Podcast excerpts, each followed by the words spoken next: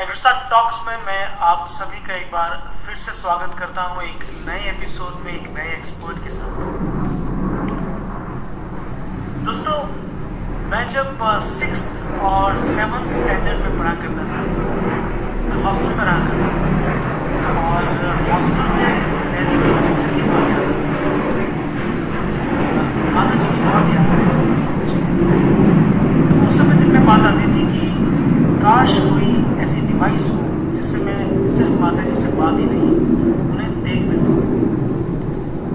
हम तब ये सोचा करते थे और आज ये संभव है।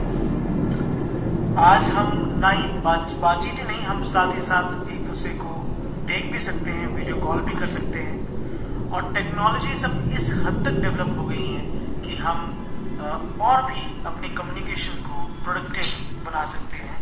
अलग अलग मेथड्स और द्वारा आज हम इन्हीं टेक्नोलॉजीज़ के बारे में बात करेंगे और बात करेंगे कि किस तरीके से मशीनी युग में ये टेक्नोलॉजीज़ जो है, हमारी मशीन की प्रोडक्टिविटी उनकी आफ्टर सेल्स सर्विस को और ज़्यादा इम्प्रूव करती हैं बेटर करती हैं।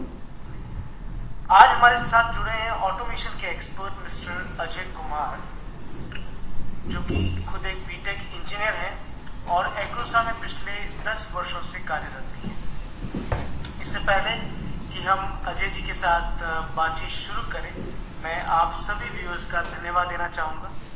आप सबके प्यार के लिए, आप सभी हमारे वीडियोस को देखते हैं लाइक करते हैं, हमें मैसेजेस भी आते हैं, उसके लिए बहुत बहुत धन्यवाद। और मैं रिक्वेस्ट करना चाहूँगा कि प्लीज़ हमारे फेसबुक वीडियोस को ज़्यादा से ज़्यादा देखें शेयर करें, और यूट्यूब वीडियोस को यूट्यूब चैनल को आप प्लीज़ सब्सक्राइब करें। और बेल आइकन को दबाना ना भूलें। अजय जी, आपका बहुत बहुत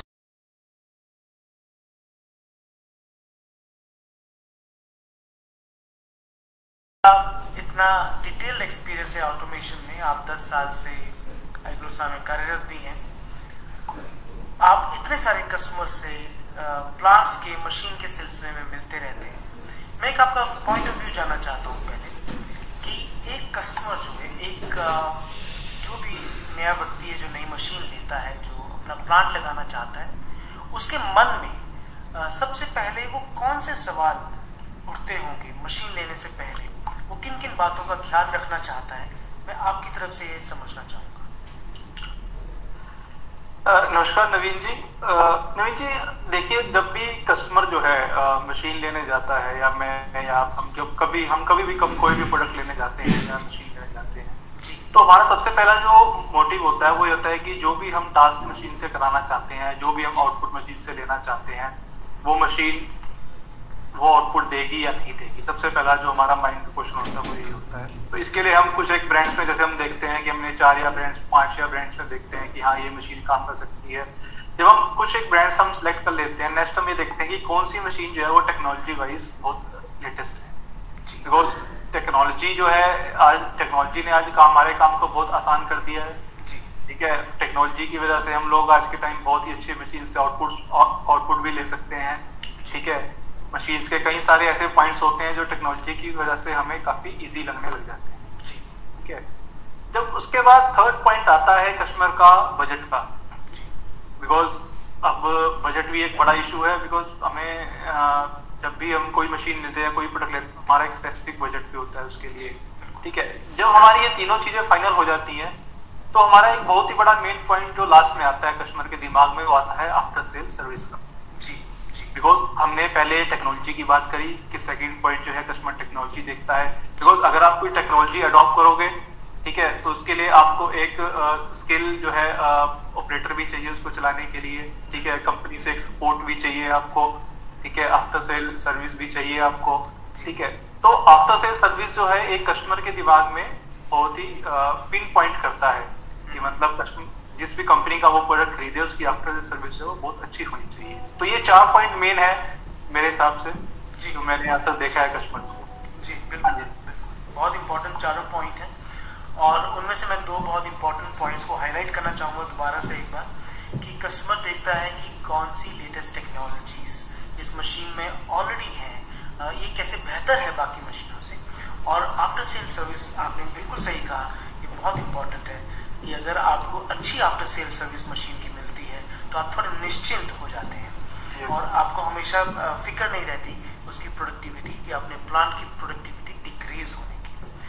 आपने टेक्नोलॉजीज़ की बात करी तो आजकल बहुत सारी टेक्नोलॉजीज़ आ रही हैं जिसमें जिसमें से कुछ मुख्य टेक्नोलॉजीज़ के अगर मैं नाम लूँ जैसे कि ऑगमेंटेड रियलिटी एक टेक्नोलॉजी है रिमोट एक्सेस जिसे हम एक और टेक्नोलॉजी कह सकते हैं। आर्टिफिशियल इंटेलिजेंस की बहुत बातचीत होती है मशीनों में। आ, आ, तो इन सभी टेक्नोलॉजीज़ के बारे में ऑटोमेशन जो आपकी एक अपनी फ़ील्ड भी है तो इन सभी टेक्नोलॉजीज़ के बारे में अगर आप थोड़ा सा हमें ब्रीफली बताएँ इससे पहले कि हम अपनी अगली बातचीत शुरू करें।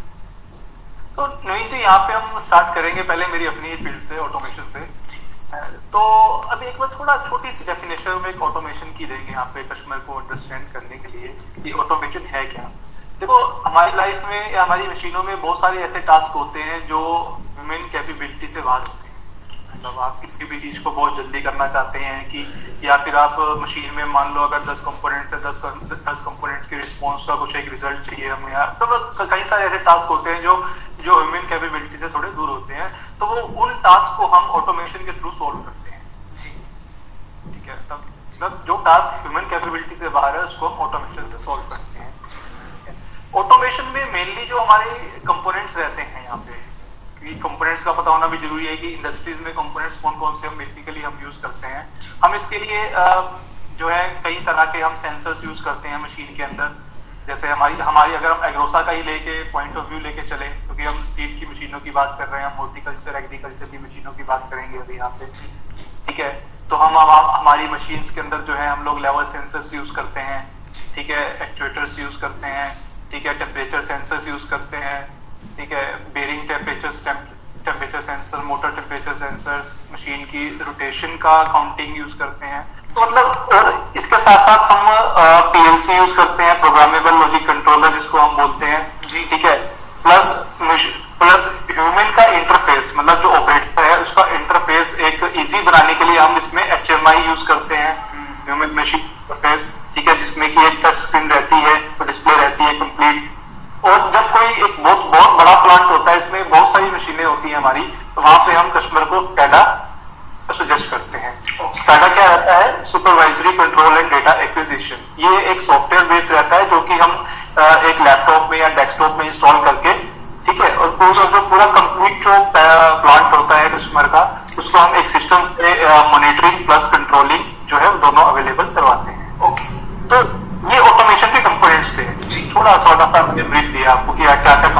हम लोग और ये कंपोनेंट सारे एडोसा यूज़ कर रही है। इसीलिए आपको वही कंपोनेंट बताया जो एडोसा यूज़ करती है।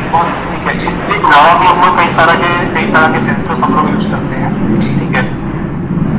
तो नवीन जी, इसमें एक अभी मैंने आपको इसमें बताया कि जो ऑटोमेशन जो है, वो ह्यूमन टास्क से जो ह्यूमन की कैपेबिलिटी है, उसको कवर करती है टाइप ठीक है ना? छोटा छोटा सा एग्ज़ाम्पल मैं आपको यहाँ पे एक हमारी लेटेस्ट लेटेस्ट मशीन का दूँगा मैं आपको। हमने अभी लेटेस्ट में एक मशीन डेवलप करी है फुल्ली ऑटोमेटिक मशीन है हमारी वो। वेयर एंड बैगर करेंगे उसमें वो मल्टी वेज वेइंग सिस्टम है वेइंग उसमें आप क्या कर सकते हैं कि आप उसमें मल्टीपल कमोडिटी के मल्टीपल वेइंग के आप कैरेट्स फिल कर सकते हैं बैग फिल कर सकते हैं उसके अंदर आपको। अभी हमने जो वो मशीन बनाई है वो हमने वेजिटेबल्स और फ्रूट्स के लिए बनाई है ठीक है ठीक है हाँ अब छोटा सा एग्जांपल क्या है कि इसमें ऐसा कौन सा टास्क था जो ह्यूमन कैपेबिलिटी से दूर था और वो हमने किया? जी। ठीक है। हाँ अब इस मशीन में क्या है कि हमने दो कन्वेयर्स यूज़ करी है। एक कोर्स फिलिंग के लिए और एक फाइन फिलिंग के लिए। ठीक है ताकि जो एक्यूरेसी है वो बहुत ही अच्छी आए। ठीक है। तो हमने इसका जो ऑटोमेशन पूरा प्रोसेस बनाया है हमने कस्टमर को इसमें एक एच दिया है। मैंने आपको स्टार्टिंग में बताया था कि हम एच यूज़ करते हैं। तो हमने इसमें कस्टमर को एक एच की दिया है जो कि टच स्क्रीन ऑपरेटेबल है अच्छा। ठीक है आ, उसकी जो सिस्टम है ऑटोमेटिक सिस्टम उसमें हमने एक रेसिपी सिस्टम दिया है कस्टमर को। ठीक है? उसमें क्या है कि आप जो मशीन की पूरी सेटिंग्स हैं कि आपको कितने केजी का बैग लेना है प्लस कौन सी कन्वेयर किस सिस्टम में चलानी है किस सिस्टम में नहीं चलानी ठीक है? और उसकी आरपीएम भी कंट्रोल है हमारी कन्वेयर कितने आरपीएम पे आपने सेट करना है। मतलब कैसे आपको प्रिसाइज आउटपुट लेनी है उसकी सारी सेटिंग्स एक उस रेसिपी के अंदर अवेलेबल है। ठीक है? ह्यूमन ह्यूमन इतनी सारी चीज़ों को कि मतलब आरपीएम भी देखना है फास्ट पे आपने कितनी देर के लिए चलानी है तो कई सारे इसके अंदर आपके पास पैरामीटर्स हो गए। ठीक है? अगर मैनुअली अगर हम उस मशीन को चलाएँगे तो हमारे लिए हमें काफ़ी कुछ दिमाग में कैलकुलेट करना पड़ेगा हाँ इतना हो गया ऐसा हो गया। तो अगर उस उस सबको इजी करने के लिए हमने एक रेसिपी सिस्टम बना दिया बाय यूजिंग ऑटोमेशन ठीक है? एक सॉफ्टवेयर यूज़ करके हमने पीएलसी में एक, एक, एक प्रोग्राम डाल दिया प्लस एचएमआई के ऊपर एक रेसिपी सिस्टम बनाकर दे दिया। अब कस्टमर को क्या करना है? जस्ट एक रेसिपी बनानी है और उसको सेव करना है। जब भी वो प्रोग्राम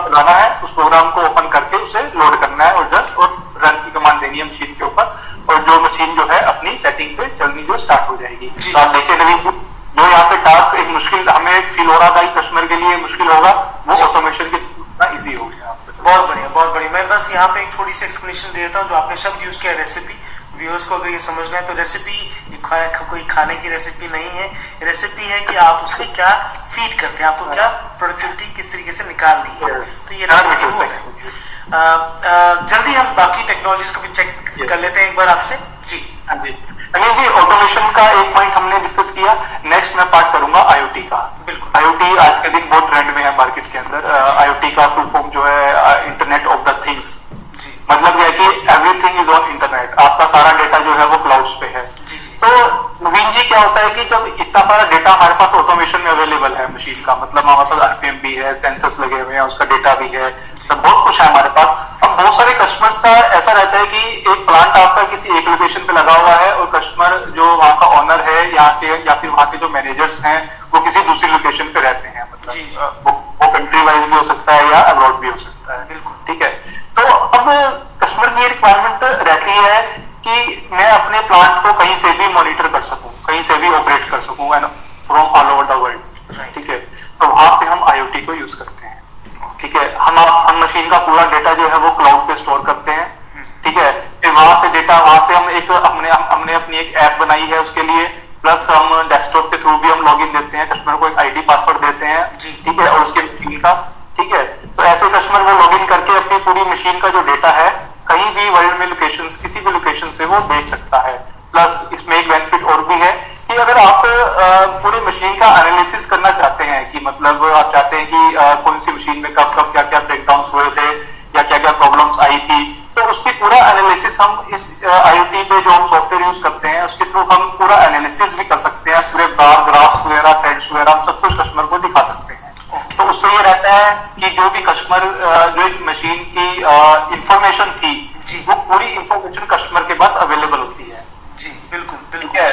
बिल्कुल ठीक है। मतलब इसको अगर मैं एक एक लाइन में इसको अगर मैं समराइज करूँ तो ये हेल्थ चेकअप अगर आपका हो रहा है तो आपको अ, कह लीजिए ब्लड टेस्ट से आपको सारी रिपोर्ट जिस तरीके से आ जाती है वैसे आईओटी के माध्यम से उस मशीन की उस प्लांट की सारी रिपोर्ट जो है वो एक्सपर्ट्स के पास चली जाती है जिससे वो आपको बता सकते हैं कि इसकी हेल्थ कैसी है बहुत बढ़िया अ, अजय जी और बाकी कौन कौन सी टेक्नोलॉजीज़ आप टच करना चाहेंगे? नवीन जी इसके बाद एक जो नेक्स्ट टेक्नोलॉजी जो आज के दिन हम लोग हमने अभी स्टार्ट करा है कुछ महीने पहले जो है वो यूज़ करना वो है ए आर ऑगुमेंटेड रियलिटी आपने भी सुना होगा आजकल बहुत सारी हम देख रहे हैं कि गेम्स हैं काफ़ी सारी ए आर बेस्ड गेम्स आ गई एक्चुअली मार्केट में कुछ भी नया ट्रेंड आता है इस टाइप का तो कुछ गेम से स्टार्ट होता है। जी, जी, जी। हमें आज के टाइम पे। जी। ठीक है आपको मतलब प्ले स्टोर पे इतनी गेम्स हैं जो ए आर बेस्ड हैं बहुत सारी फैसिलिटीज़ ऐसी मिल गई हैं। तो ए आर एक्चुअली जो एगुमेंटेड रियलिटी है। आपने सुना होगा कि कुछ टाइम पहले वर्चुअल रियलिटी का काफ़ी ट्रेंड आया था। आपने कुछ ग्लासेस देखे होंगे होलो लेंसेज देखे होंगे।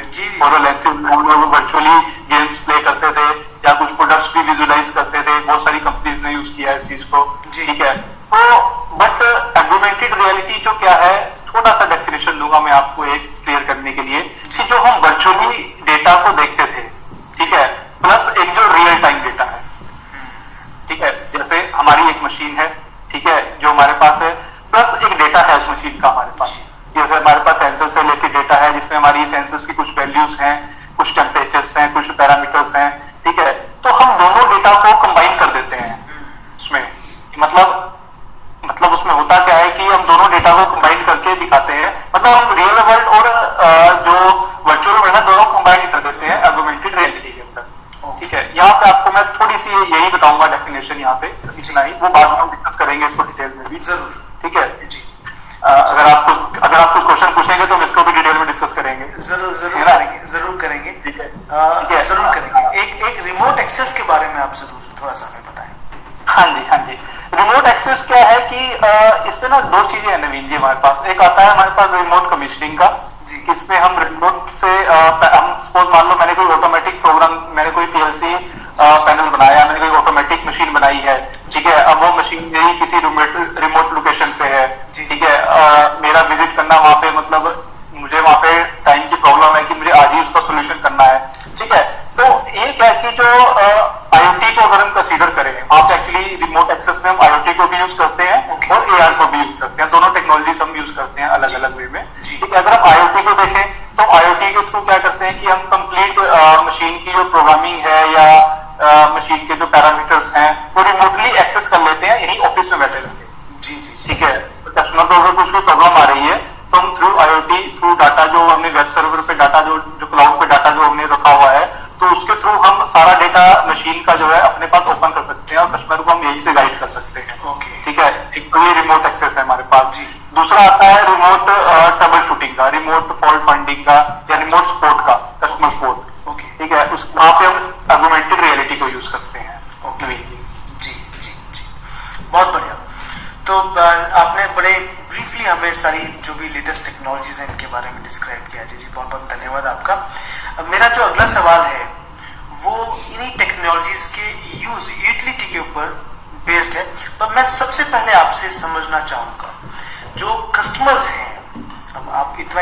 मिलते रहते हैं, आपका मिलना रहता है कस्टमर्स के साथ डिफरेंट डिफरेंट चैलेंजेस को लेके।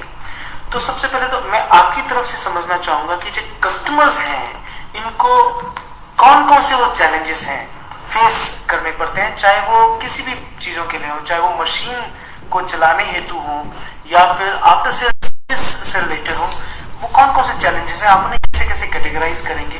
थोड़ा सा प्लीज़ हमें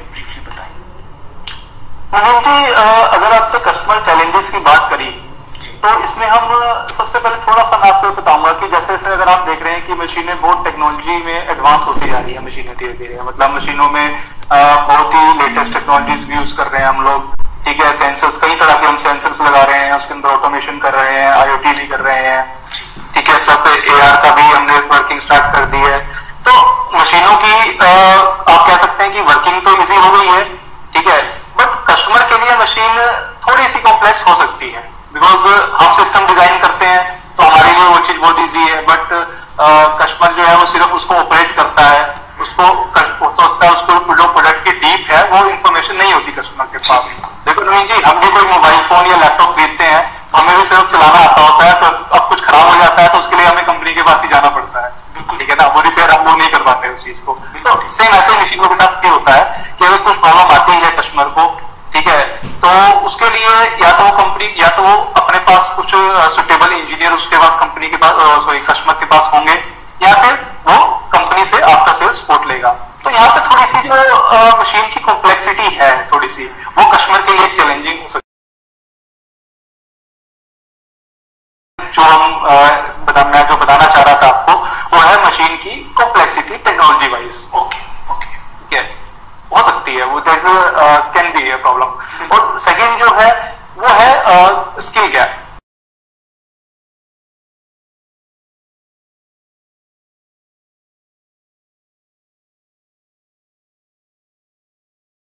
स्किल का। ये मतलब अगर आपके लिए कोई चीज़ कॉम्प्लेक्स है इसका मतलब है कि this is some skill gap जो स्किल्स बनाने वाले के पास है मैन्युफैक्चरर के पास है वो स्किल हो सकता है कस्टमर के पास ना ठीक है तो मशीन की कॉम्प्लेक्सिटी और स्किल गैप ये दो मेजर प्रॉब्लम्स हैं मेजर आप चैलेंजेस कह सकते हो, जो कस्टमर के लिए रहते हैं। बिल्कुल बिल्कुल सही बात है। बिल्कुल आपने ठीक कहा अजय जी। स्किल जो है वो समय के साथ डेवलप होता है। आप नई मशीन लेते हैं या कुछ भी नया लेते हैं टेक्नोलॉजी जहाँ पे भी इन्वॉल्व है तो आपको उसको सीखना पड़ता है। और मशीनें तो कॉम्प्लेक्स होती ही हैं। नई नई टेक्नोलॉजीज़ अगर उसमें जुड़ी हुई हो तो उसको स्किल से समझना बहुत ज़रूरी है। बिल्कुल सही आपने कहा।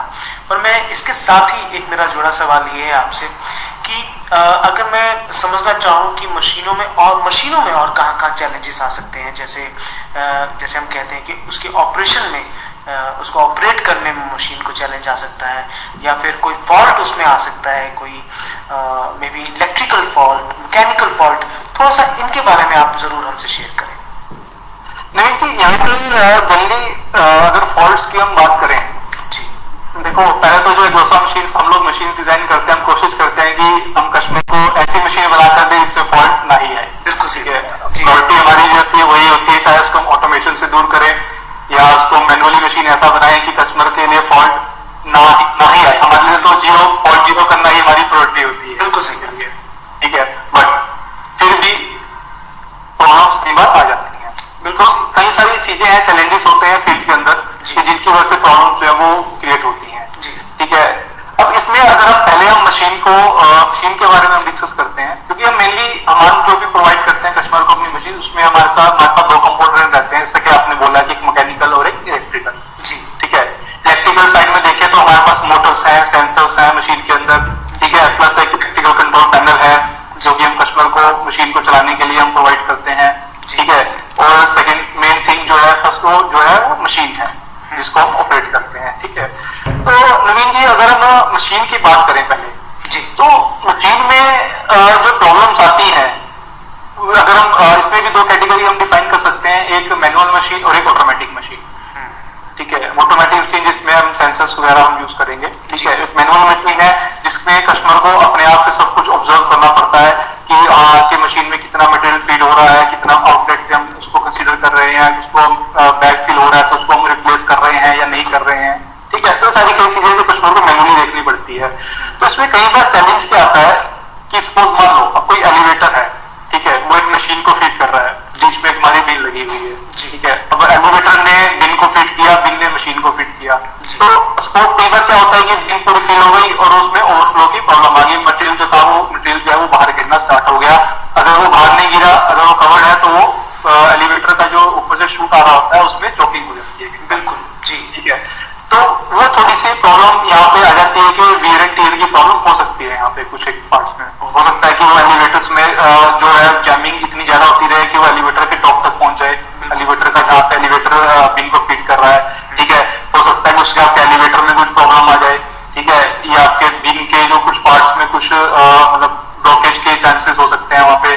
ठीक है? तो वहाँ पे सिस्टम प्रॉब्लम क्रिएट कर सकता है। सेकेंड क्या है कि अगर आप फीडिंग करते हैं मैनुअल मशीन में तो ओवर फीडिंग की प्रॉब्लम भी आपको आ सकती है वहाँ पे। कि आपने वहाँ पे पूरा मटेरियल जो है ज़्यादा खोल दिया बट ओवर फीडिंग जल्दी किस वजह से होती है कि आपने जो आप, जहाँ से आप मटेरियल आउटपुट में ले रहे हो, आपने वहाँ से बैग हटाना है। सपोज़ बैग फिल हो गया आपका पूरा, आपने बैग वहाँ से हटाया नहीं तो उस वजह से मटेरियल जो है वो बैक साइड में चौक होना स्टार्ट हो जाता है, पीछे से पीछे।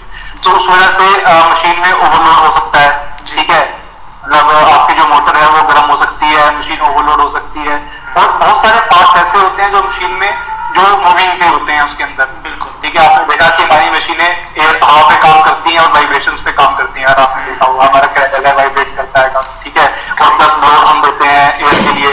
ठीक है तो उसमें क्या रहता है कि जो भी मूविंग पार्ट्स होते हैं तो उसमें वेर एंड टीयर हो सकता है उस वजह से चौकिंग की वजह से। तो चौकिंग की प्रॉब्लम है तो उस वजह से क्या होगा कि मशीन ओवरलोड होगी।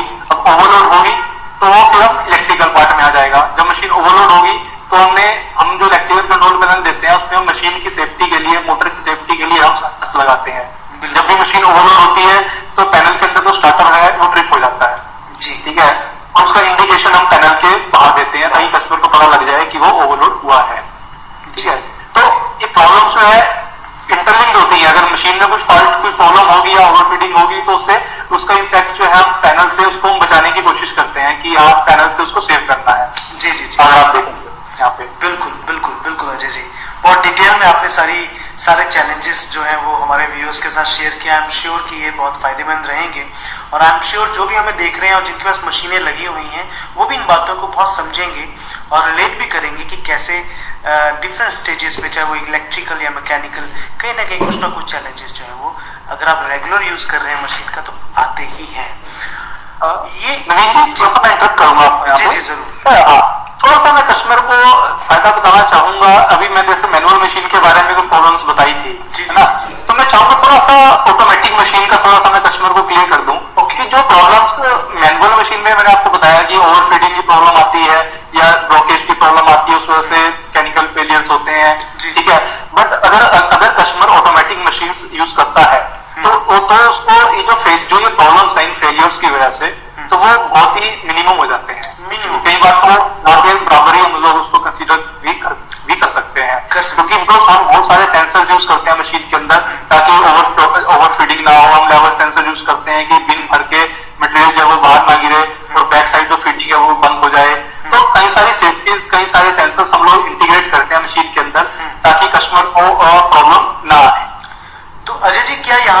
ऐसा कहना ठीक रहेगा कि मैकेनिकल चैलेंजेस को सॉल्व करने के लिए हम लोग ऑटोमेशन का यूज़ करते हैं। पर ऑटोमेशन में अगर कहीं ना कहीं कोई चैलेंज आ जाए, चाहे वो कोई फॉल्ट ही क्यों ना हो पैनल में इलेक्ट्रिकल फॉल्ट उसमें कहीं पे आ जाए तो उसको भी हम दूर कर सकते हैं। तो मतलब एक अगर दूसरे का इलाज है तो तीसरा फिर दूसरे का इलाज है। बिल्कुल ऐसा ही होगा, होता है? नवीन जी बिल्कुल, आपने बिल्कुल पॉइंट अच्छा जज किया है यहाँ पे। एक्चुअली होता क्या है कि मशीन में जब कोई फॉल्ट आता है ठीक है वो हम आ, किसी सेंसर के थ्रू हम लोग पता लगाते हैं उसका कि जैसे ओवर जैसे सपोज़ मान लो अगर हम ओवर फीडिंग की बात करें या चोकिंग की बात करें तो उसके लिए हम लेवल सेंसर्स या चोकिंग सेंसर्स हम लोग यूज़ करते हैं ठीक है। जब भी वो फॉल्ट आता है तो उसका अलार्म जो है पैनल पे जाता है सीधा। वो डायरेक्टली पैनल से लिंक्ड होता है सेंसर ठीक है? पैनल पे हम लोग जो ऑटोमेटिक मशीन होती है उसके लिए हम एक टच स्क्रीन हमें इंटरफेस देते हैं इसे हम एच एम आई बोलते हैं। ठीक है? तो जब भी जो फॉल्ट होता है उस एच एम आई के ऊपर डिस्प्ले हो जाता है वहाँ पे कस्टमर की इजीनेस के लिए। कि मतलब अगर मशीन बंद हुई है तो कस्टमर इसको कई बार होता है कि पता ही लगता है कि मशीन बंद क्यों हो गई बिल्कुल। अपने आप चलती चलती बंद होगी मशीन में। जी, जी। ठीक है? तो हम उसके लिए कस्टमर को जो एच एम आई हम देते हैं उसके ऊपर सारे फॉल्ट अलार्म जो है उसके ऊपर आ जाते हैं लिखे हुए। जी क्या प्रॉब्लम है और उसका क्या सोल्यूशन है? हम दोनों चीज़ें वही लिख के देते हैं कस्टमर को। बहुत बढ़िया बहुत बढ़िया। पर इससे तुरंत ही एक सवाल उठता है। आ, मैं मेरा मेरा जो अब सवाल है वो ये है कि प्रॉब्लम्स और चैलेंजेस तो चलिए आते ही हैं। हम लोग पास्ट में पहले क्योंकि हमारे हमारे कई व्यूअर्स हैं जिनके पास बहुत पहले से मशीनें लगी हुई हैं और शायद पुरानी मशीनें भी लगी हुई हैं। हम लोग पहले इन प्रॉब्लम्स को कैसे सॉल्व करते थे? ये जानना बहुत ज़रूरी है। और उसके साथ में मैं आपसे जानना चाहूँगा कि अब आपने क्या क्या परिवर्तन किए हैं? अब आप कैसे इन चैलेंजेस को सॉल्व करते हैं कस्टमर्स की। कोविड भी बीच में आया हुआ है तो प्लीज़ उसका भी उसको भी बीच में आप आ, आ, बीच में रख के बात कहिएगा। ज़रूर ज़रूर। नवीन जी आपने तो यहाँ पे मेन पॉइंट छेड़ दिया आफ्टर सेल सर्विस का। जी, जी, जी। हम तो। जी जी। तो नवीन जी अगर हम देखें आफ्टर सेल सर्विस की अगर हम बात करें तो एग्रोसा जो है अगर हम आज से पाँच छह साल या सात साल पहले की बात करें 2013 या 14 या 12 की बात करें जी। तो उस टाइम हम जनरली क्या करते थे कि जब भी किसी कस्टमर को फॉल्ट आता था तो जनरली क्या होता था कि हमें इन्फॉर्म करते थे वाया ईमेल और फ़ोन कॉल के थ्रू ठीक है? तो जनरली हम फ़ोन करो के तो फ़ोन के थ्रू कस्टमर से कॉल जो थी वो अटेंड करते थे। ठीक है? तो उससे रिलेटेड कुछ इमेजेस होती थी जो हमें अगर चाहिए होती तो हम उससे वो मांगते थे तो वो हमें प्रोवाइड करवाते थे। ठीक है? हम उनको कुछ ना कुछ सोल्यूशन देते थे। अगर वो सोल्यूशन नहीं होता था तो उसके लिए हमें फिर अपने टेक्नीशियन को या इंजीनियर को जो है हमें साइट पे विज़िट करवानी पड़ती बात ठीक है? जी तो नवीन जी अगर उस सिनेरियो में देखें हम उस पुराने टाइम को देखें अगर हम तो यहाँ पे बहुत बड़ा जो चैलेंज था ना वो आता था टाइम जो वेस्ट होता था उसका। बिकॉज़ आज मेरी मशीन बंद हो गई ठीक है? मेरा हमारा देखो एग्रीकल्चर मार्केट जो है ना नवीन जी पूरी जो है वो सीजनल है।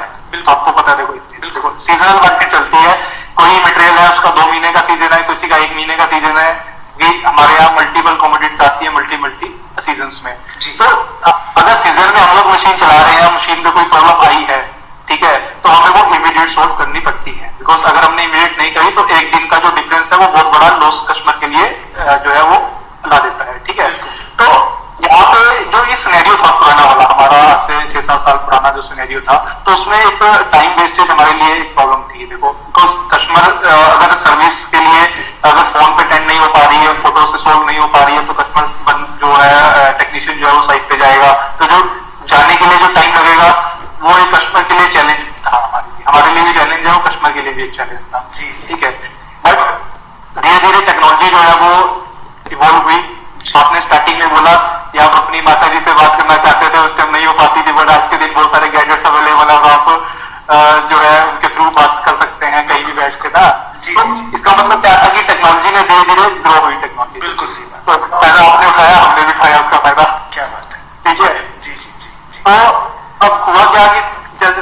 टेक्नोलॉजी बढ़ती गई तो हमारे पास जो है वीडियो कॉल की फैसिलिटी आ गई ठीक है ना?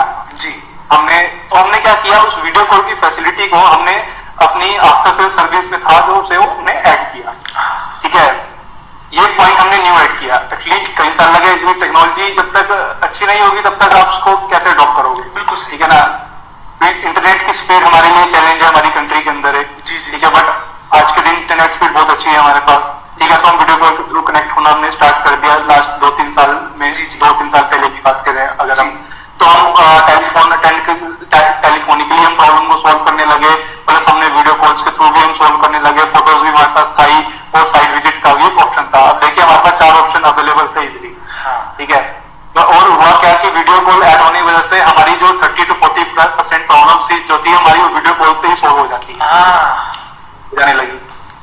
आप देखेंगे उस टाइम पे तो मतलब टेक्नोलॉजी को देखो सर एग्रोसा जो है ना स्टार्टिंग से ही टेक्नोलॉजी अडॉप्टिंग एक कंपनी रही है अगर आप देखेंगे मतलब जब भी कोई न्यू टेक्नोलॉजी मार्केट में आती है ना तो अ, हमारे जो एंटी साहब है वो टेक्नोलॉजी के लिए एकदम कहते हैं कि अजय आज ये टेक्नोलॉजी आई है हमें इसको अडॉप्ट करना है हम कस्टमर को कैसे उसको बेनिफिट दे सकते हैं इस चीज़ से टेक्नोलॉजी से उसको हम अडॉप्ट करें तो हमने वीडियो कॉल को अडॉप्ट किया ठीक है तो आज हम कॉल से हम काफ़ी फैसिलिटी हम कस्टमर को देने लगे। आपको मैंने बताया कि thirty to forty percent problem जो थी हमारी वो वीडियो कॉल से सॉल्व होने लग गई। ठीक है? बट हमारा जो टारगेट था वो ये था कि हंड्रेड परसेंट तक हम कैसे पहुँचे। बट क्या था कोई टेक्नोलॉजी हमें इससे अच्छी नहीं मिली कि इससे हम सकते बट हुआ क्या जब कोविड नाइन्टीन का टाइम आया। जी जी। ठीक है? तो कोविड के टाइम पे हुआ क्या कि जो साइट विज़िट थी वो भी ब्लॉक हो गई हमारी। हाँ। ठीक है ना? कुछ एक कस्टमर्स की मशीन चल रही थी मतलब वैसे तो कोविड में सब कुछ ही बंद हो गया था पर धीरे धीरे जैसे जैसे कोविड के बाद मार्केट ओपन होनी स्टार्ट हुई। अजय जी, मैं इसी इसी पॉइंट से उठता हुआ एक सवाल आपसे पूछना चाहूँगा। बिल्कुल बिल्कुल सही डायरेक्शन में आप हमें लेके जा रहे हैं कि कोविड ने हमें कितनी बड़ी समस्या हमारे लिए खड़ी कर दी। उससे पहले मैं थोड़ा सा समराइज करना चाहूँगा, आपने क्या कहा? कि पहले किस तरीके से हम लोगों को जो है अपने टेक्नीशियन को बड़ी प्रॉब्लम्स के लिए, जो फ़ोन पे सॉल्व नहीं हो पाती है ये व्यूअर्स के बेनिफिट के लिए तो हम पहले अपने टेक्नीशियंस को वहाँ पे भेजते थे। और भेजने में और आने जाने में क्योंकि हमारी मशीनें तो भाई दूर दूर तक लगी हुई हैं, बहुत समय लग जाता था आने जाने में। तो इस वजह से प्लांट्स कई बार, मशीनें कई बार कई कई दिन तक बंद रहती थी और हमारे कस्टमर्स को बहुत ज़्यादा लॉस उठाना पड़ता था क्योंकि उनकी प्रोडक्टिविटी नहीं निकल पाती थी। लेटेस्ट टेक्नोलॉजीज़ जैसे कि अजय जी ने कहा कि हम अडॉप्ट करते रहे, जिसमें से वीडियो वीडियो कॉलिंग एक थी, जिसमें वीडियो कॉलिंग के माध्यम से हम कुछ कुछ चीज़ें जो है वो बेहतर तरीके से सॉल्व करने लगे जिसमें से 30 प्रतिशत से 40 प्रतिशत हमारी प्रॉब्लम जो वीडियो कॉलिंग से ही सॉल्व होने लगी। और कोविड एक ऐसा चैलेंज आया जिसने शायद अ, हमें हमें एक और नए डायरेक्शन में काम करने के लिए लगा दिया। अच्छा जी मैं यहीं से एक सवाल आपसे निकालना चाहूँगा। आपने बहुत सारी टेक्नोलॉजीज़ के बारे में हमारे हमसे शुरू में शेयर किया जिसमें से ऑगमेंटेड रियलिटी एक टेक्नोलॉजी थी। मैं आप, मैं आपसे जानना चाहूँगा कि रिसेंटली इसके ऊपर आपने बहुत काम किया है। इस टेक्नोलॉजी के द्वारा हम कैसे आफ्टर सेल सर्विस में और मशीन को और इम्प्रूव करने के लिए हम हम इस टेक्नोलॉजी का कैसे यूज़ कर रहे हैं? नवीन जी अभी मैंने जहाँ टॉपिक छोड़ा था मैं वहीं से स्टार्ट करूँगा इसको छोटा सा। तो कोविड के टाइम पे हुआ क्या कि साइट विज़िट भी एक चैलेंज बन गई हमारे लिए। जी, ठीक है। तो अब टाइम था कि कुछ ऐसा नया सोचने का कि कि इसको ओवरकम कैसे किया जाए? मतलब जो कि जो टास्क हम वीडियो कॉल में भी नहीं कर पाते थे वो हम कैसे उसको क्लियर करें? तो भी वीडियो कॉल में हमारे चैलेंजेस क्या थे? मैं थोड़ा सा मैं आपको ये बताऊँगा कि जब भी हम कस्टमर से इंटरेक्ट करते थे ठीक है अब एक एग्जांपल लेते हैं हम एक इलेक्ट्रिकल कंट्रोल पैनल का ठीक है। जब भी हम किसी कस्टमर की कोई मशीन है जिसमें ओवरलोड की वजह से कोई फॉल्ट आया ठीक है अब वो ट्रिप हो गई इंडिकेशन आ गया बट कस्टमर को पैनल के अंदर नहीं पता कि कौन से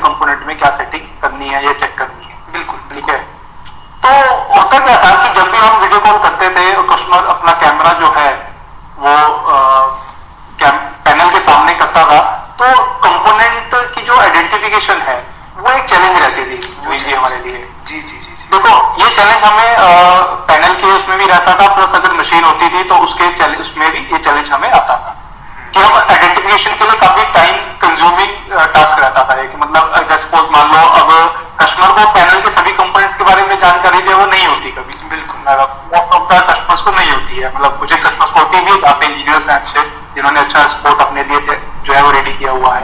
ठीक है बट इसके पास नहीं है।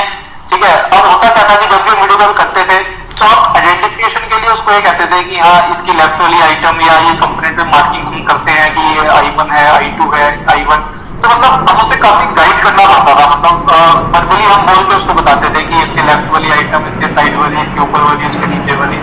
तो एक आइडेंटिफिकेशन जो थी ना वो हमारा एक चैलेंज था वहाँ पे। ठीक है? ठीक है एक तो वो चैलेंज था एक कोविड के टाइम पे चैलेंज दिया गया कि आप साइड पे जा नहीं सकते। सही पे नहीं जा सकते। तो मतलब हमारे लिए दो चैलेंज थे जो हमें कवर करने थे यहाँ पे क्योंकि कस्टमर को सपोर्ट तो हमें देनी है। We are committed for the best after sale service ठीक है? तो हमें वो सपोर्ट देने के लिए कि अब नया क्या करें? तो अब ए आर ऑगमेंटेड रियलिटी का हमने स्टार्टिंग में जो था डिस्कशन किया था एक छोटा सा आइडिया लिया था कि ऑगमेंटेड रियलिटी का है। जी तो जी रियलिटी थी ना इसने हमारा जो सारा जो प्रॉब्लम थी हमारी जो ये आइडेंटिफिकेशन वाली प्रॉब्लम थी ये हमारी सोल्व कर दी। ठीक है ए आर में मैंने आपको स्टार्टिंग में बताया था कि एआर में हम क्या करते हैं कि हम रियल वर्ल्ड और वर्चुअल वर्ल्ड को कंबाइन कर देते हैं। ठीक है? हमारी जो वीडियो कॉल है वो हमारा रियल वर्ल्ड है। हम रियल वर्ल्ड में थे ना क्योंकि रियल वर्ल्ड तो ऑलरेडी हमारे पास था। ये हमारे पास हमने वीडियो कॉल करने हमने रियल मशीन को देख लिया। रियल वर्ल्ड को हम देख पा रहे हैं। बट हमारे पास अभी क्या है कि कुछ ऐसी कुछ ऐसी चीज़ मिसिंग थी जिससे हम उसको इजिली आइडेंटिफिकेशन कर सके कंपोनेंट्स की। ठीक है? तो वहाँ पे हमने जो वर्चुअल रियलिटी जो वर्चुअल रियलिटी कह लो आप, या वर्चुअली जो चीज़ें थी उसको हमने कंबाइंड किया रियल के साथ और हमने वहाँ पे ए आर यूज़ किया। ठीक है? तो इसमें हमने क्या किया? हमने एक रिमोट असिस्टेंस टूल यूज़ किया ए आर बेस्ड ठीक है हमने एक टाइप किया एक कंपनी के साथ ठीक है तो हमने एक अ, उसका ऐप का नाम भी मैं आपको बताऊँगा अभी थोड़ी देर में ठीक है। तो हमने क्या किया कि हमने एक सॉफ्टवेयर यूज़ किया एआर बेस्ड ठीक है उसमें क्या रहता है कि जैसे हम वीडियो कॉल करते हैं सेम वैसे ही हमें कॉल करनी है ठीक है उसमें एक छोटा सा रहता है रिक्वेस्ट करूँगा अजय जी एक एक एग्जांपल एक एक वीडियो क्लिप के द्वारा एग्जांपल के द्वारा आप हमें इस चीज़ को समझाएँ। हाँ नहीं जी मैं आपको एक इसके लिए मैं एक छोटा सा वीडियो आपको दिखाऊँगा ज़्यादा बड़ा छोटा सा वीडियो दिखाऊँगा आपको। जी। अ, ये देखिए just second Anuj ji video देखिए इसमें क्या किया है कस्टमर ने पूरी मशीन क्लियर है ठीक है? उसमें जब भी कैमरा को मशीन के आगे लेके आते हैं तो सारा जो मशीन से रिलेटेड डेटा जो है वो पॉपअप हो जाता है वहीं पे। मतलब मशीन तो वहीं की वहीं है पर उसके साथ कुछ डेटा जो है वो टैग हो जाता है। फिर आप टैग से उस मैनुअल को खोल सकते हो अभी इलेक्ट्रिकल पैनल के साथ जैसे ही कैमरा आगे आया तो आपने कैमरे को उसके सामने रखते ही आपने मशीन पैनल का इंटरनल व्यू भी ओपन कर लिया, बिना पैनल को ओपन किए। ठीक है? तो आपने क्या किया? जो मशीन का जो पैनल का इंटरनल व्यू था, आपने उसको बिना पैनल खोले ओपन कर लिया। प्लस वहीं पे सारे उसके वैल्यूज़ थी, वहीं पे टैप होगी साथ के साथ। वहीं से आपने कैटलॉग भी ओपन कर लिया। इस वीडियो में मैंने आपको सिर्फ़ कैटलॉग ओपन करके दिखाया कि ऐसा होता है बट कैटलॉग के अलावा मशीन का जो भी डेटा है, या सेंसर से रिलेटेड कुछ डेटा है, या पैनल से रिलेटेड जो भी डेटा है, हम उसको वहीं पे पॉपअप करके दिखा सकते हैं। सपोज़ अगर कोई टेम्परेचर है, या कोई लेवल है, या उस मशीन का कुछ भी मतलब एम्पियर है, या वोल्ट या पैनल के अंदर जो वोल्टेज चल रही है जो सारा डेटा हम वहीं से पॉपअप करके वहीं साथ के साथ दिखा सकते हैं। तो उससे बेनिफिट क्या होता है नवीन जी? कि उससे बेनिफिट ये है कि हम जब भी कोई फॉल्ट फाइंडिंग करते हैं ठीक है तो हमें साथ के साथ सारा डेटा मिल जाता है। हमें किसी और सिस्टम पे जाने की ज़रूरत नहीं है। हम वहीं खड़े खड़े हम सारा डेटा जो है वो कैप्चर कर लेते हैं। इसके अंदर इस एग्जांपल में नवीन जी आईओटी भी यूज़ हुआ है ठीक है? ठीक है प्लस एआर इसका बेस है। दोनों टेक्नोलॉजीज़ यूज़ हुई है इसके अंदर। बहुत है। बढ़िया बहुत बढ़िया। तो हाँ। ये वीडियो जो है वो सेल्फ एक्सप्लेनेटरी है कि इसमें मतलब किस तरीके से एआर का यूज़ हो रहा है। और शायद ये हमारे सभी व्यूअर्स को समझने में बहुत आसानी देगा। अच्छा जी, इसी से जुड़ा मैं आपसे नेक्स्ट सवाल पूछना चाहूँगा। क्या हम इस टेक्नोलॉजी का, हम बोले तो हम एग्रोसा में इस टेक्नोलॉजी को यूज़ करते हैं? क्या हमारी मशीनों में हम आज के समय में इस टेक्नोलॉजी को यूज़ कर रहे हैं? अगर हाँ तो प्लीज़ वो स्टेप्स आप ज़रूर बताएँ हमारे व्यूअर्स को और कस्टमर्स को कि हम किस तरीके से इस टेक्नोलॉजी को यूज़ कर सकते हैं। आपने एक जस्ट अभी एक वर्ड भी यूज़ किया था रिमोट एक्सेस में हम करते हैं। तो प्लीज़ थोड़ा सा उसको भी एक्सप्लेन करें। जी जब हम एआर की बात करते हैं तो जो एग्रोसा एआर में क्या यूज़ कर रही है? तो उस पर थोड़ा हम चर्चा कर रहे हैं। जी। कि एआर में अभी हमने क्या किया है कि जैसे भी कस्टमर को हम वीडियो कॉल करते थे मैंने आपको बताया तो हमें फॉल्ट आइडेंटिफिकेशन एक टास्क था हमारे पास एक चैलेंजिंग टास्क था ठीक है? ठीक है तो उसको ओवरकम करने के लिए हमने एआर यूज़ किया। एआर में क्या था? हमने एक सॉफ्टवेयर यूज़ किया एआर बेस्ड ठीक है? जिसमें क्या रहता था हम कंपोनेंट को थ्रू वीडियो तो देख सकते थे जब वीडियो वाला काम तो हमारा हो ही रहा है ठीक है इसके अंदर। प्लस हम उस कंपोनेंट को मार्क कर सकते हैं नवीन जी।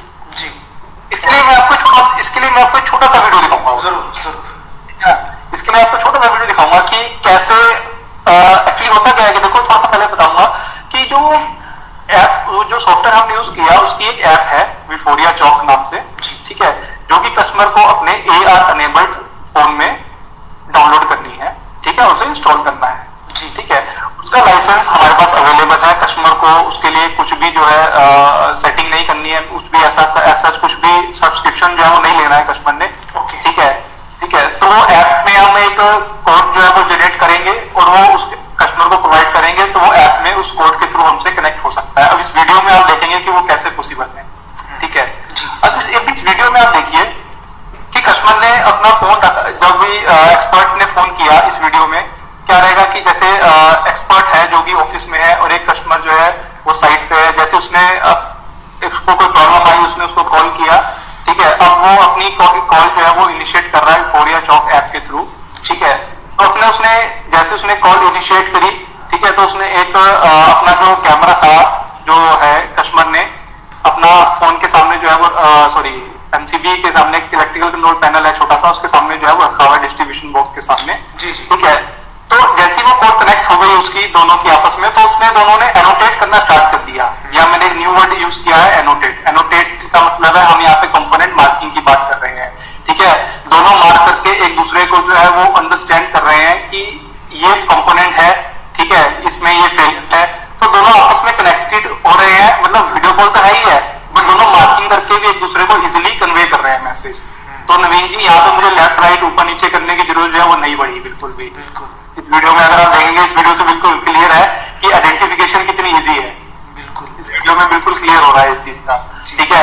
तो अभी क्या है कि जो टाइम वेस्ट हो रहा था हमारा आइडेंटिफिकेशन के लिए एक चैलेंज आ रहा था आइडेंटिफिकेशन का कस्टमर को समझा पाने में थोड़ी सी प्रॉब्लम होती थी वहाँ पे तो वो प्रॉब्लम हमारे लिए बिल्कुल ज़ीरो यहाँ तो मैं सिर्फ़ ज़ीरो यूज़ करूँगा नवीन जी इसके लिए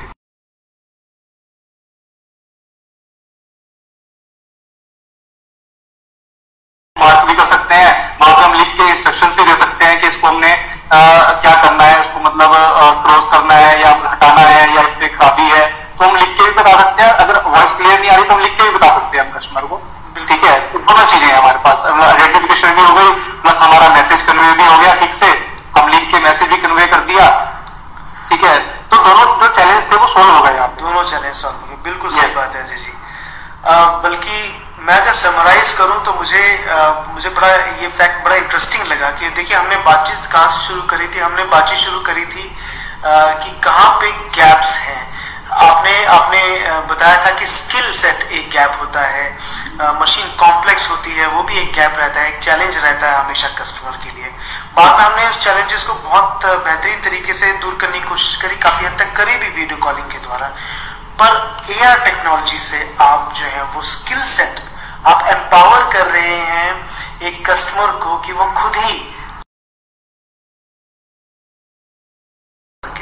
बिना किसी डिस्टरबेंस के और बिना किसी मिसकम्युनिकेशन के आप सही तरीके से आप इंस्ट्रक्शन फॉलो करके अपने मशीन को एकदम कह लीजिए ठीक कर सकते हैं या जो भी चैलेंज है, जो भी गैप है, उसको आप फुलफिल कर सकते हैं। बहुत बढ़िया बहुत बढ़िया। मुझे मुझे उम्मीद है कि जो आपने कहा है कि इसके बाद शायद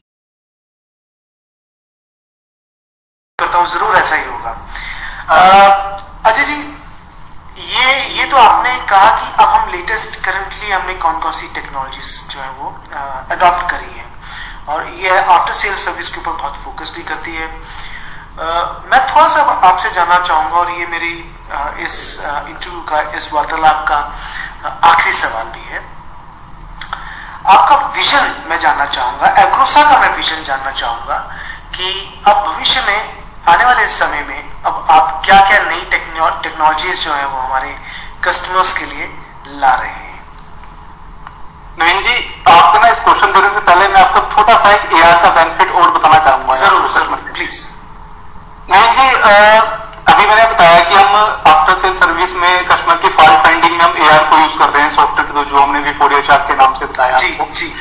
जी इसके अलावा कस्टमर की कंप्लेंट के अलावा कस्टमर को ट्रेनिंग देने के लिए भी ये सॉफ्टवेयर यूज़ कर रहे हैं। अगर आपको आपको शायद इन्फॉर्मेशन है या नहीं है, मुझे नहीं पता। बट मैं आपको बताना चाहूँगा के हम कस्टमर को ट्रेनिंग देने के लिए भी सॉफ्टवेयर को हम यूज़ कर रहे हैं। कि हम कंप्लीट इंस्ट्रक्शन हम कस्टमर को इसे देते हैं कि हाँ ये फ्लैप है, उसको हाईलाइट करके हम बता देते हैं कस्टमर को। मतलब हर चीज़ हाईलाइट करके बताते हैं कि प्रॉपरली तो गाइड करके बताते हैं, उसको डायरेक्शन दे बताते हैं, पूरा एनोटेट करके बताते हैं। कि हाँ ये मटेरियल यहाँ से फ्लो करेगा ऐसे निकलेगा आपने इसको ऐसे ओपन करना है। तो मतलब जो इंटरेक्शन है हमारी कस्टमर के साथ वो मतलब अब हम ऑनलाइन ऐसा क्या करते हैं कि हम एक रिमोट ट्रेनिंग या ऑनलाइन ट्रेनिंग ऑनलाइन ट्रेनिंग कह लो तो वो भी हम कस्टमर को देने लगे हैं। मतलब सर्विस के साथ साथ ट्रेनिंग्स का काम भी हमारा जो है वो इससे चल रहा है। और सबसे बड़ी बात तो कस्टमर को इसके लिए कुछ पे नहीं करना है। पे नहीं करना है। बिल्कुल बिल्कुल। बहुत बहुत बढ़िया बहुत बढ़िया। बहुत ही अच्छी बात है। जी। नवीन जी मैं आज तो क्वेश्चन की तरफ़ आऊँगा। जी। आपका क्वेश्चन ये था कि अब एग्रोसा का विजन क्या है। जी। अब जो सबसे पहला देखो जो टारगेट था हमारा एआर को यूज़ करने का जो था हमारा कि हमने कस्टमर को कैसे हम फैसिलिटी दे सकते हैं हमने वो प्रोवाइड कराई हम इसको यूज़ कर रहे हैं। ठीक है हम चाहते हैं कि कस्टमर इसका बहुत से बहुत फ़ायदा भी उठाए। ठीक है और इसके अलावा अभी हम एग्रोसा का जो नेक्स्ट प्लान है वो ये हम ये चाह रहे हैं कि हमारे हम अपनी मशीन को एक कनेक्टेड आर्किटेक्चर में लेके आए। अब आप बोलोगे कनेक्टेड आर्किटेक्चर कहाँ से आ गया बीच में? ज़रूर ज़रूर। हमने कोई डिस्कस नहीं किया। तो नवीन जी कनेक्टेड में क्या है? मुझे बहुत नई नई बातें आपसे सीखने को मिल रही हैं जानने को मिल रही हैं। बहुत बढ़िया। आई एम श्योर कि मेरे व्यूअर्स भी बहुत एंजॉय कर रहे हैं। बताइए please please Ajay ji. Nitin ji connected में क्या है कि हम जो आईओटी की बात करते हैं हमने स्टार्टिंग में आईओटी की बात करी थी कि हम रिमोट कमीशनिंग भी कर सकते हैं। प्लांट को आप कहीं से ऑपरेट कर सकते हो वो भी इसमें अवेलेबल है। ठीक है तो कनेक्टेड का मतलब है कि हम सारी जो मशीन है आपस में सपोज़ अगर हम कोई कस्टमर हमसे पूरा प्लांट लेता है ठीक है तो एक कनेक्टेड मशीन रहेगी मतलब हर एक मशीन का डेटा आपके सर्वर पे आ रहा है मतलब हमारी हर एक मशीन जो है वो आईओटी अनेबल होगी हमारा ये प्लान है फ्यूचर का कि हमारी हर एक मशीन जो है उसके स्टेटिस्टिक जो है हमारी मशीन का जो डेटा है उसका परफॉर्मेंस डेटा है उसका मेंटेनेंस डेटा है उसकी प्रेडिक्टिव मेंटेनेंस है तो हर एक मशीन हमारी आईओटी एनेबल्ड हो इसके ऊपर अब हम काम कर रहे हैं और हमारे उम्मीद है कि बहुत जल्द हम इस चीज़ को अचीव भी करने जो है वो कर, पा, कर पाएँगे ठीक है और हम हम अपने कस्टमर्स को जो कंप्लीट जो है एक लेटेस्ट टेक्नोलॉजी के साथ प्रोडक्ट हम उसको अ, जो है कस्टमर को प्रोवाइड कराएँगे कनेक्टेड प्रोडक्ट देंगे हम कस्टमर को बहुत बढ़िया बहुत बढ़िया मतलब हम लोग अ, जो अब नई मशीन डेवलप कर रहे हैं वो सारी आईओटी एनेबल्ड है ही, और जो हमारी एग्जिस्टिंग और पुरानी मशीन है, वो भी अब आईओटी एनेबल हो सकती हैं। हम लोग उस पर काम कर रहे हैं, आप ये बताना चाहते हैं। बहुत बढ़िया। और आपने बिल्कुल बिल्कुल ठीक कहा, ये सारी टेक्नोलॉजीज़ जो हैं, वो एक अच्छा प्रोडक्ट ही नहीं, एक अच्छा बेनिफिट भी देंगी, हमारे कस्टमर को एच देंगी।